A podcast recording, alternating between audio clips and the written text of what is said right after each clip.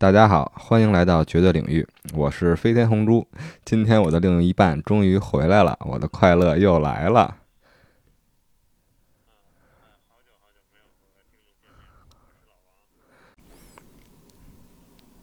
嗯。非常的遗憾，然后这边终于也是开幕式结束吧，终于有时间能跟红珠一块儿再给大家做这节目，然后跟红珠也是商量，就聊点什么。就现在最火热的肯定是这个冬奥，对吧？是的。嗯，然后对，咱就是正好就呃也参与其中了吧，然后昨天也是在现场看了一下这个开幕式。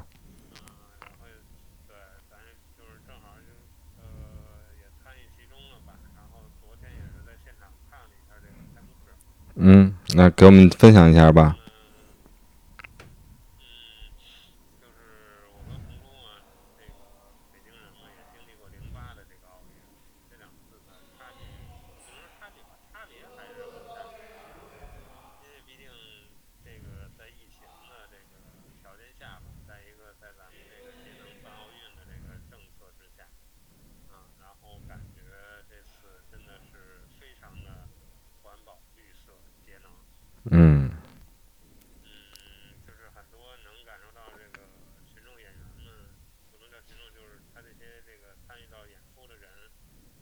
都是就是都是一拨人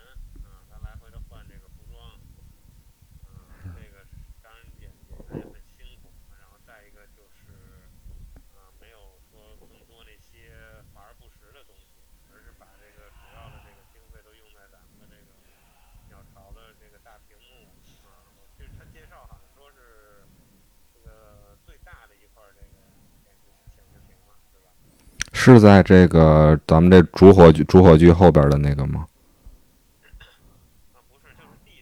啊，地上的那个。所以说，我们看到很多的那个冰雪呀，然后雪浪的效果，其实都是光影效果。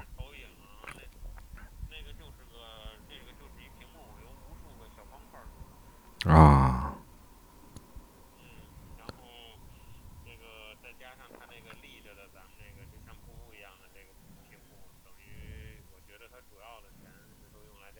嗯，科技奥运、绿色奥运、人文奥运。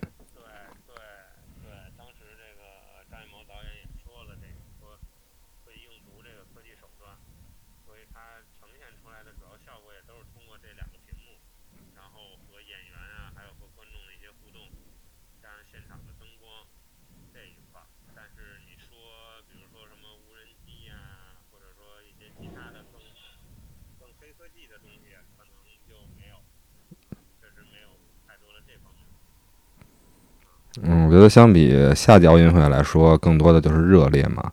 冬季也这种方式也体现了冬季的肃穆，然后还奥运的本真和这个冰雪洁白无瑕还是比较相映成趣的。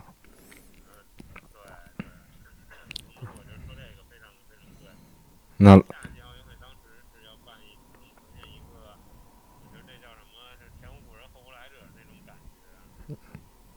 是的，当。当时这个连着北京中轴线嘛，是吧？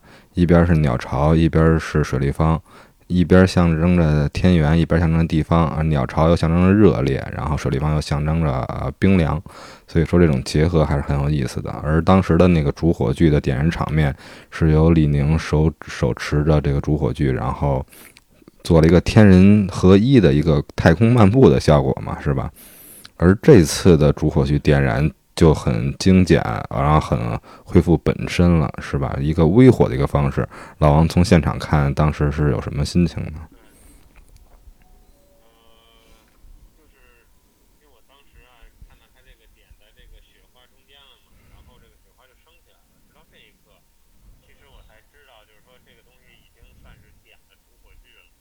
啊。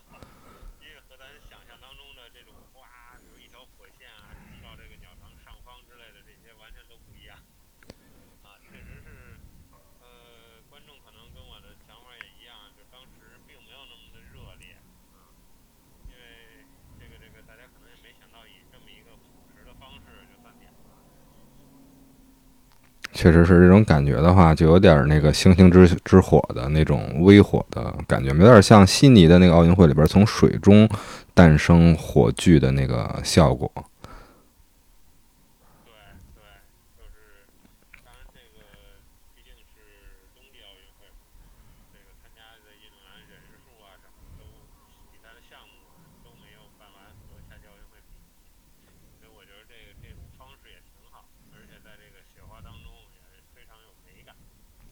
像咱们俩印象最深的，应该就是和大家一样，都是零八年的奥运会。当时我和老王也都是志愿者，奉献在了整个奥运和残奥其中。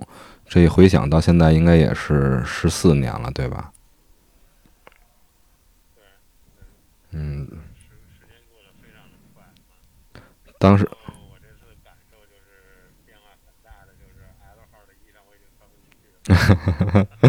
那你也有那个带着咱们奥运标记的这个羽绒服和这个帽子什么的，是吧？还是很有意义的。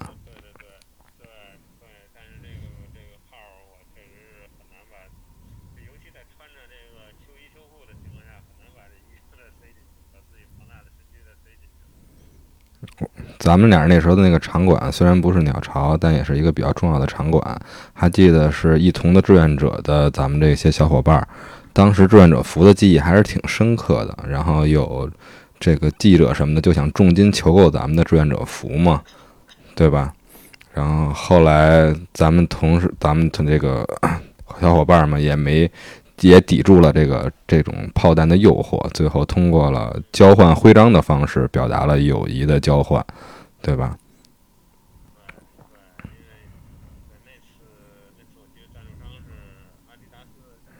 对。嗯。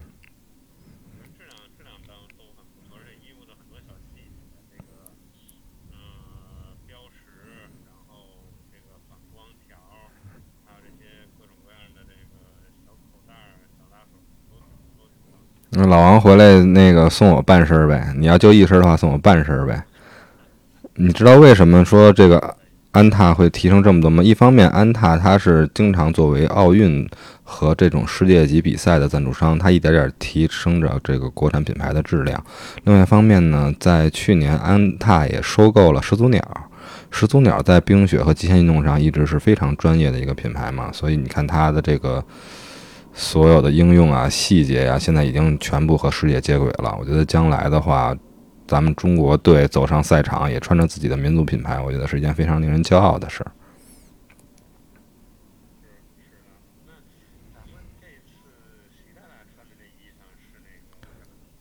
对对是。包括在上次大的视察咱们这个张家口等几个冰雪基地和赛场的时候，穿着也是这个了。但这一切都发生在安踏收购了这个始祖鸟这个品牌之后。对，嗯。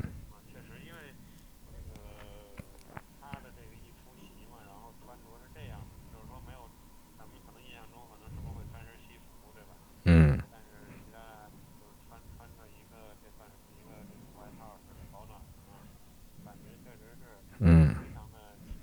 这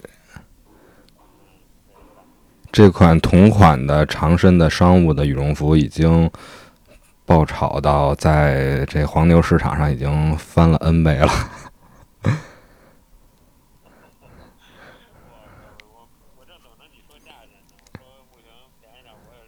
它它原价原价大概是五五千左右吧，如果我帮你代购的话。它原价也是比较高的了，但是抛开这些价格不谈，我觉得这种国家形象是一个很好的体现，对吧？它为这个民族品牌的这种宣传贡献了非常非常大的力量，也是我们很很大能改观像咱们老百姓的这种对于洋品牌的那种盲目的追逐的这种东西，对吧？不是说你穿羽绒服就要什么迪桑特呀，就是蒙扣啊，就是这些大鹅呀，对吧？现在有咱们自己的民族品牌，有选择，有波司登，有安踏。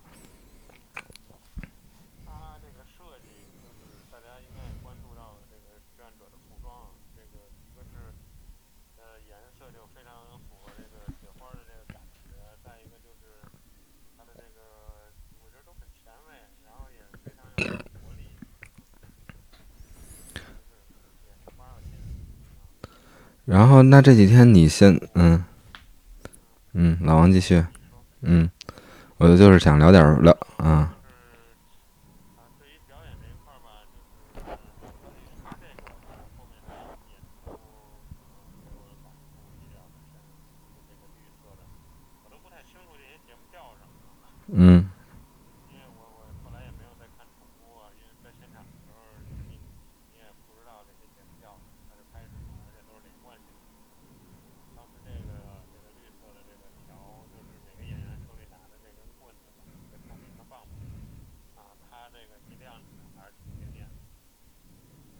后续的，因为昨天我们也是在以自己的这个工作来服务咱们这个开幕式嘛，我其实也是没有看到，然后只是零零散散看到了一些视频来拼凑。我也想问老王，他这个主火炬四周这个雪花是由这个入场的每一个国家自己手拿那个小雪花组成的，对吧？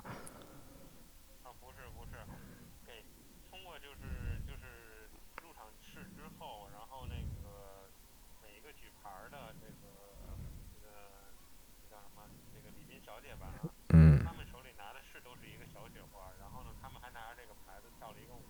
啊。然后，但是呢，就是他们最后是组成了这个图案，但其实呢，这个呃，它组成这个雪花绕场一周，那都是那个屏幕的效果。然后，它在这个阴暗处，那个有点阴暗处，就是这个咱们的这个转播视角之外呢，它在这个鸟巢的中间呢是有一个洞，然后这个这个大雪花是从那个洞里升出来。啊，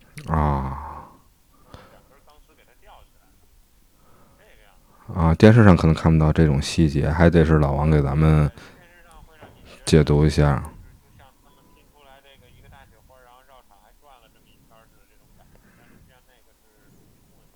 啊，那这次的屏幕效果还真的是信以为真。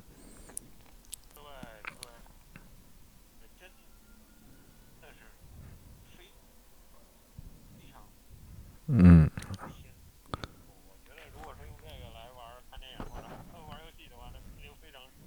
对啊，这个这。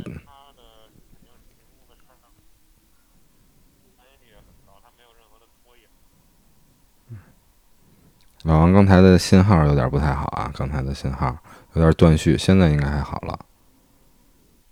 嗯嗯嗯嗯嗯。但我觉得这是一次特别好的尝试。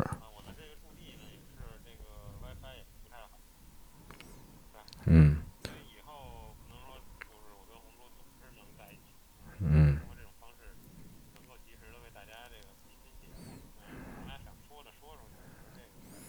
不是老王，你误会我了。我和老王就是要永远在一起，一起向未来。我要说的是什么呀？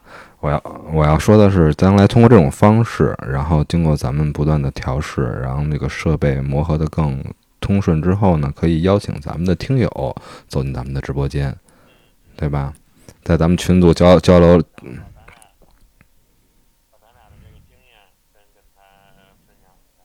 嗯，也想让咱们听友啊，在对，也让咱们听友在群组里那些热烈的讨论，然后分享那些特别感人的故事，也可以让他们更好的传播出来他们的本领啊，他们的见解呀，对吧？很多都是我们都要学习的地方。我觉得这也说一下咱们的群组吧，J D L Y F M。嗯，希望听到这期节目的朋友们都踊跃的加入，来一起展开更多的探讨。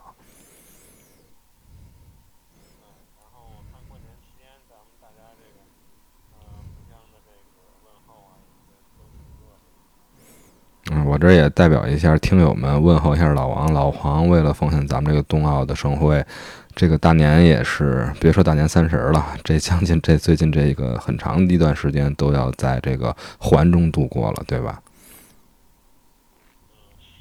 嗯。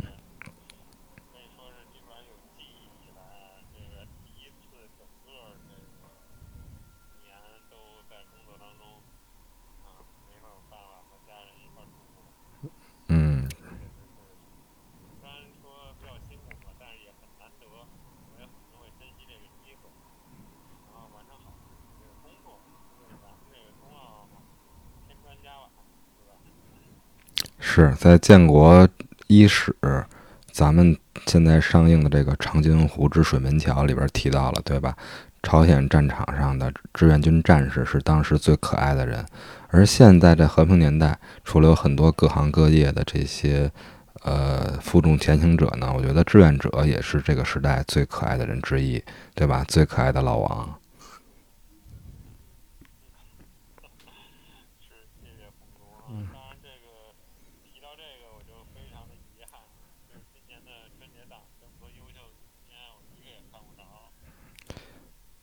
这个之前咱们也做了这个今年电影的前瞻啊，然后我是已经挤所有的时间，因为你了解我这个年也基本上是不眠不休的嘛，然后争取了一个时间把这个《长津湖之水门桥》看了，然后其他的像什么《四海》啊，还有这些呃《奇迹》啊，还有这个《杀手不太冷静》啊，这春节档其实还都是想看的，但时间也很紧。后来我发现一点，老王，你最近没看最近的电影？现在咱们这个票价真的是水涨船高啊，都是百元以上一张票。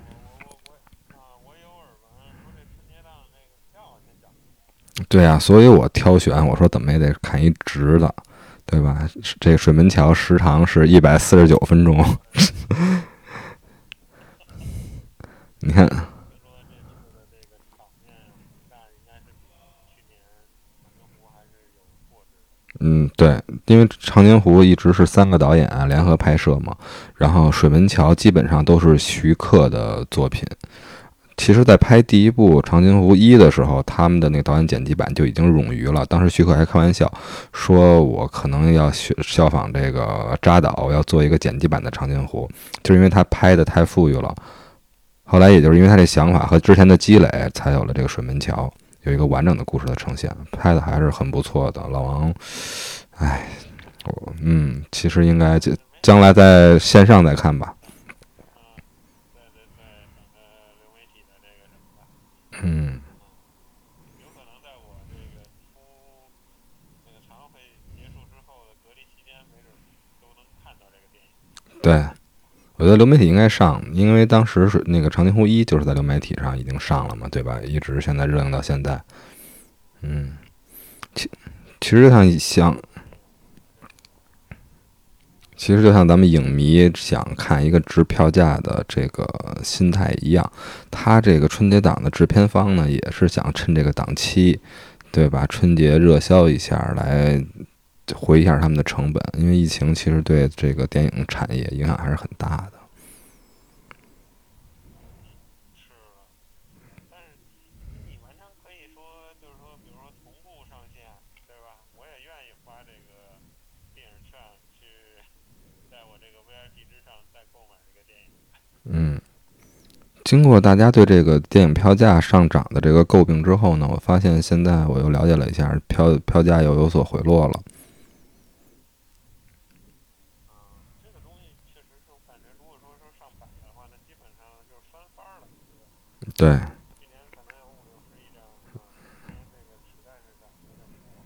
我看的那个还叫什么特惠购票，一百零八。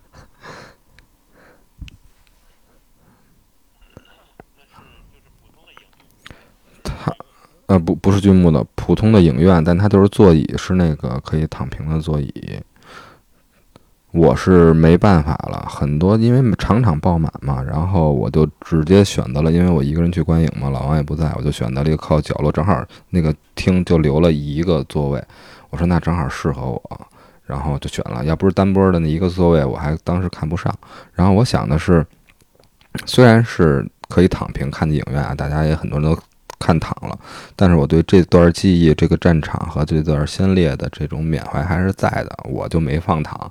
我觉得人家在那儿殊死拼杀，最后整个钢七连就剩了一个人，对吧？然后我觉得，那 我老王也看不着，我给他透一下。没有啊，开玩笑，因为因为是这样，因为这个，你看他这个长津湖这个整个历史有历史的原型，有历史的战争的事件作为蓝本进行翻拍。另外一方面，它这个电影主要是改编于原著小说的。这个原著小说呢，就是咱们那个《士兵突击》的作者，他《士兵突击》的时候，这个王宝强所在的那个团队不就是吗？钢七连。其实它的前身就是朝鲜战场的这个七连，七连的这个穿插的这个连队，擅长穿插，那不就是特种作战队吗？后来的。对，因为这不牵扯剧透啊，在其中有一有一个暗号，他们之间互相接头。你你像那个之前他有一个九连，对吧？也是咱们演士兵突击的那个段奕宏带的那个团队，他也是从七连出来的，后来是九连的连长。然后后来这个七连和九连对暗号怎么对啊？问的人就说七九，答的人说什么呀？说钢铁。如果你看到。这个士兵突击的朋友们可能一下就想到了，钢指的就是钢七连，铁就是九连，所以暗号叫钢铁。很多细节挺有意思的。嗯，我你知道为什么要告诉你这一个人的事儿吗？因为我这篇我还刻意，我之前不去，虽然我知道这个史实上三炸水门桥这个事件，但关于电影儿所有的周边、所有的剧透、所有的影评，我是一点不看的，因为我看的不是首映嘛。然后，但是就是有一次偶然，朋友圈划到了一个，就这句话，就剩一个人了，人都没了，就剩一个人了，完，就这一句话，我就想，那咱也知道最后剩的人是谁呀？那肯定就是做好跟他们告别嘛。我说这椅子我就别放躺了。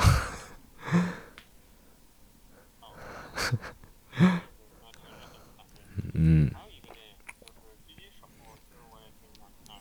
之前咱们有所预料嘛，咱们觉得狙击手可能是描写这个张桃芳，当时咱们一代狙神，然后当时还有个口误，说的是狙击的极限距离一般是两千多米，应该是说成两千多公里，那是不可能的，应该是两千多米。然后但张桃芳是凭借着他的步枪达到了三千多米，有一定的这个史实的记载。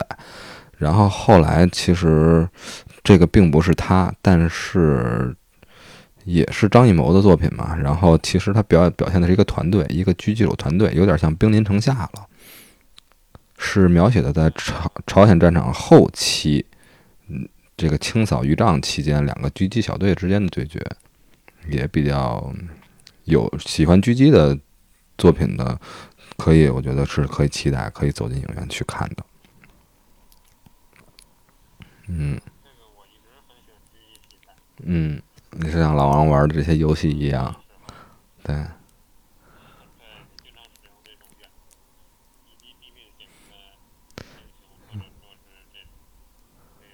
在生活中，老王也是这样，一直默默的成长，默那个猥琐的发育，然后在关键时刻一下，对吧？于无声处听惊雷。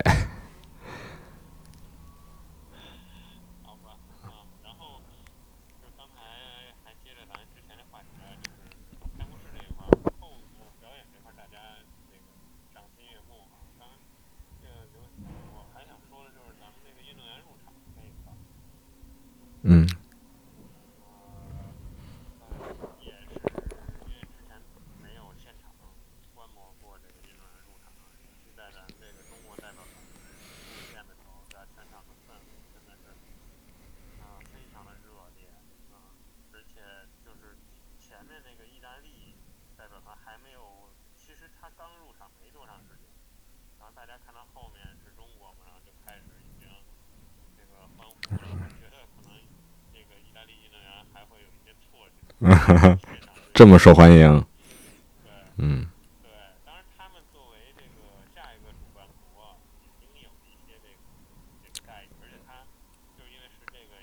以他才会倒数第二。对，他。对他们这真是压轴了，倒数第二个嘛，对吧？嗯，在奥。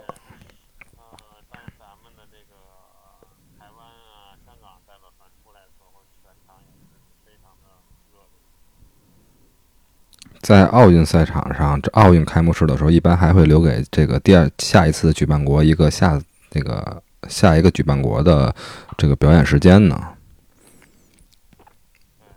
嗯。他们应该还是有一个，就是相当于宣传片式的东西，对。像那次伦敦奥运会的这个表演时间，就是小贝嘛来大巴车上踢足球。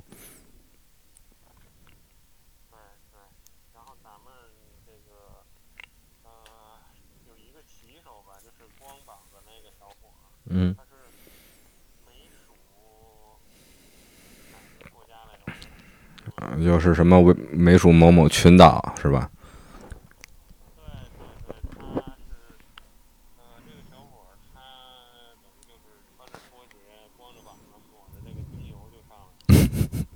老王，你看的这么细吗？还是你闻闻见了？因为他就在美国的代表团后面，嗯非常的显眼。嗯，因为美国代表团人很多，然后他们人很少，然后他非常的热烈，然后全场都一直是这个面带微笑，然后冲大家挥手致意。而且后来这个开幕式之后，我还特意查了一下这个人，他呢是夏季奥运会和冬季奥运会都参加的选手。那他什么项目呢？他的夏季奥运会是跆拳道，在冬季奥运会好像是某一种滑雪项目。啊，他真的素质非常的好啊，可以看到他的肌肉线条什么的，我觉得和这个这个大超啊，或者说海王不相上下。嗯，海王、马王、蛮王、老王都不相上下。老老王的重量可能都是不相上下。看来伙食不错。那老王，你那儿是那个适用的无人餐厅吗？啊，嗯。啊，刚才你提到这个微笑，我想起来它这个画面啊，它有点像这个什么新西兰啊，或者是维京的这种战舞啊这种风格。然后你也是否感受到了咱们那个，可能大家都看到了，就是咱们在讲话的时候身后的那个一排，对吧？一排微笑小哥哥，这些是不是都是老王带出来的小师弟？嗯是不是，嗯这确实可以说这个大家都非常的克服这个昨天这个天气嘛，在北京这个听友们知道，昨天这个风确实挺大，是的，嗯，然后这些演员呢穿的绝对比我们要薄得多，而且还能在里面就是非常热情的这个挥洒着青春啊，确实让我很敬佩。嗯，是不是感觉咱们再不疯狂咱们就老了？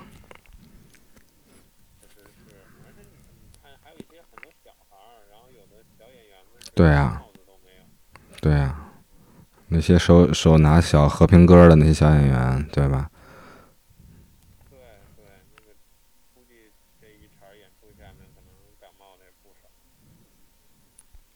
像零八年的时候那些彩排的夜晚其实也很辛苦，有很多的这个群众方阵，其中包括很多大学生方阵。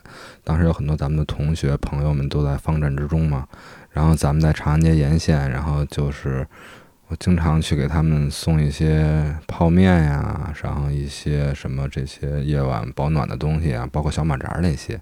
虽然说一个泡面很轻很轻，平时也许大家都不吃的东西，但在那个夜晚的情景下，真的很宝贵。然后大家都红着眼圈儿，然后看到我来了，然后回想起来，其实因为大家都是为了这个盛会贡献了自己的力量，大家还没有走，当时大家还都没有走入社会，包括现在这些孩子们，他们其实都是在通过这件事儿获得了很大的成长。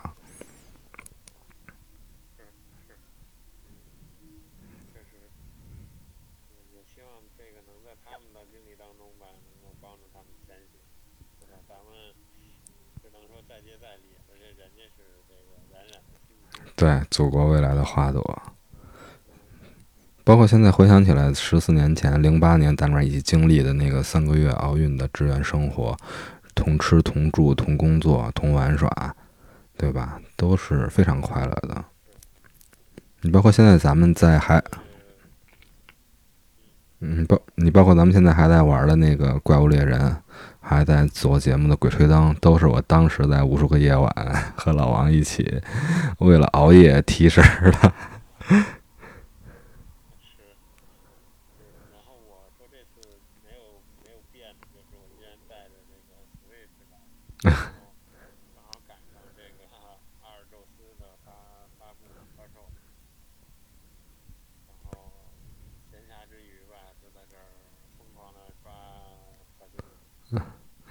都是冰雪小精灵是吧？水系的。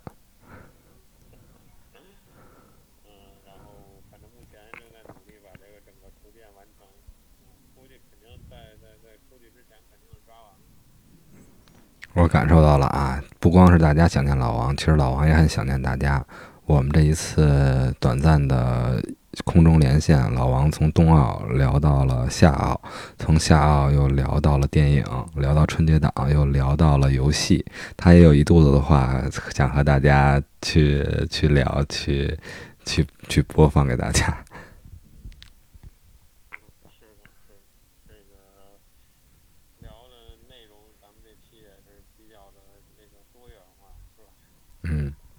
也是因为跟老王好久没见了嘛，就像朋友久别重逢一样，我们也非常的开心。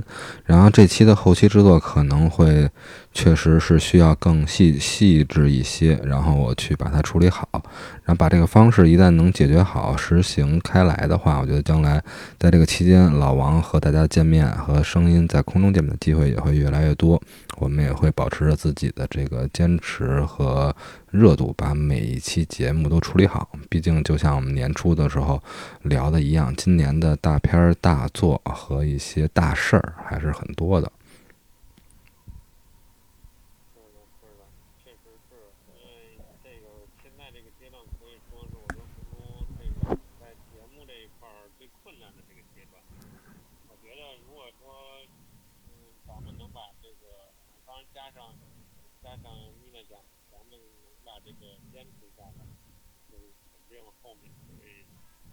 厚积薄发吧，然后今年要说的这个热度话题又这么多，然后我们在那个好好的自我打磨一下，提升，呈现出更别、精彩的戏。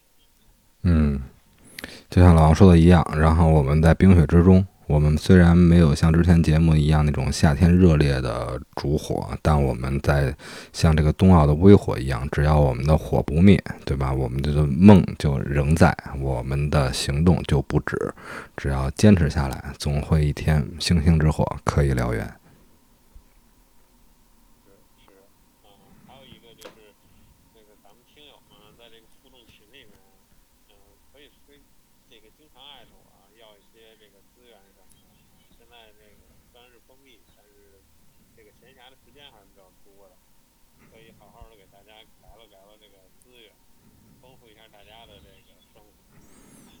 老王虽然说他经常来自二次元，现在又回到了二次元，但他其实是二次元的破壁人，他总有无数的方式可以去 get 到外面的大千世界。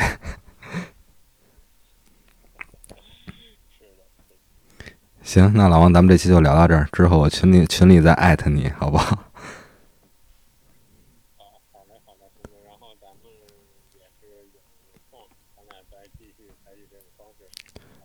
行，然后你多注意休息，然后展示国家形象，露出你的老王式的微笑，嘿嘿嘿。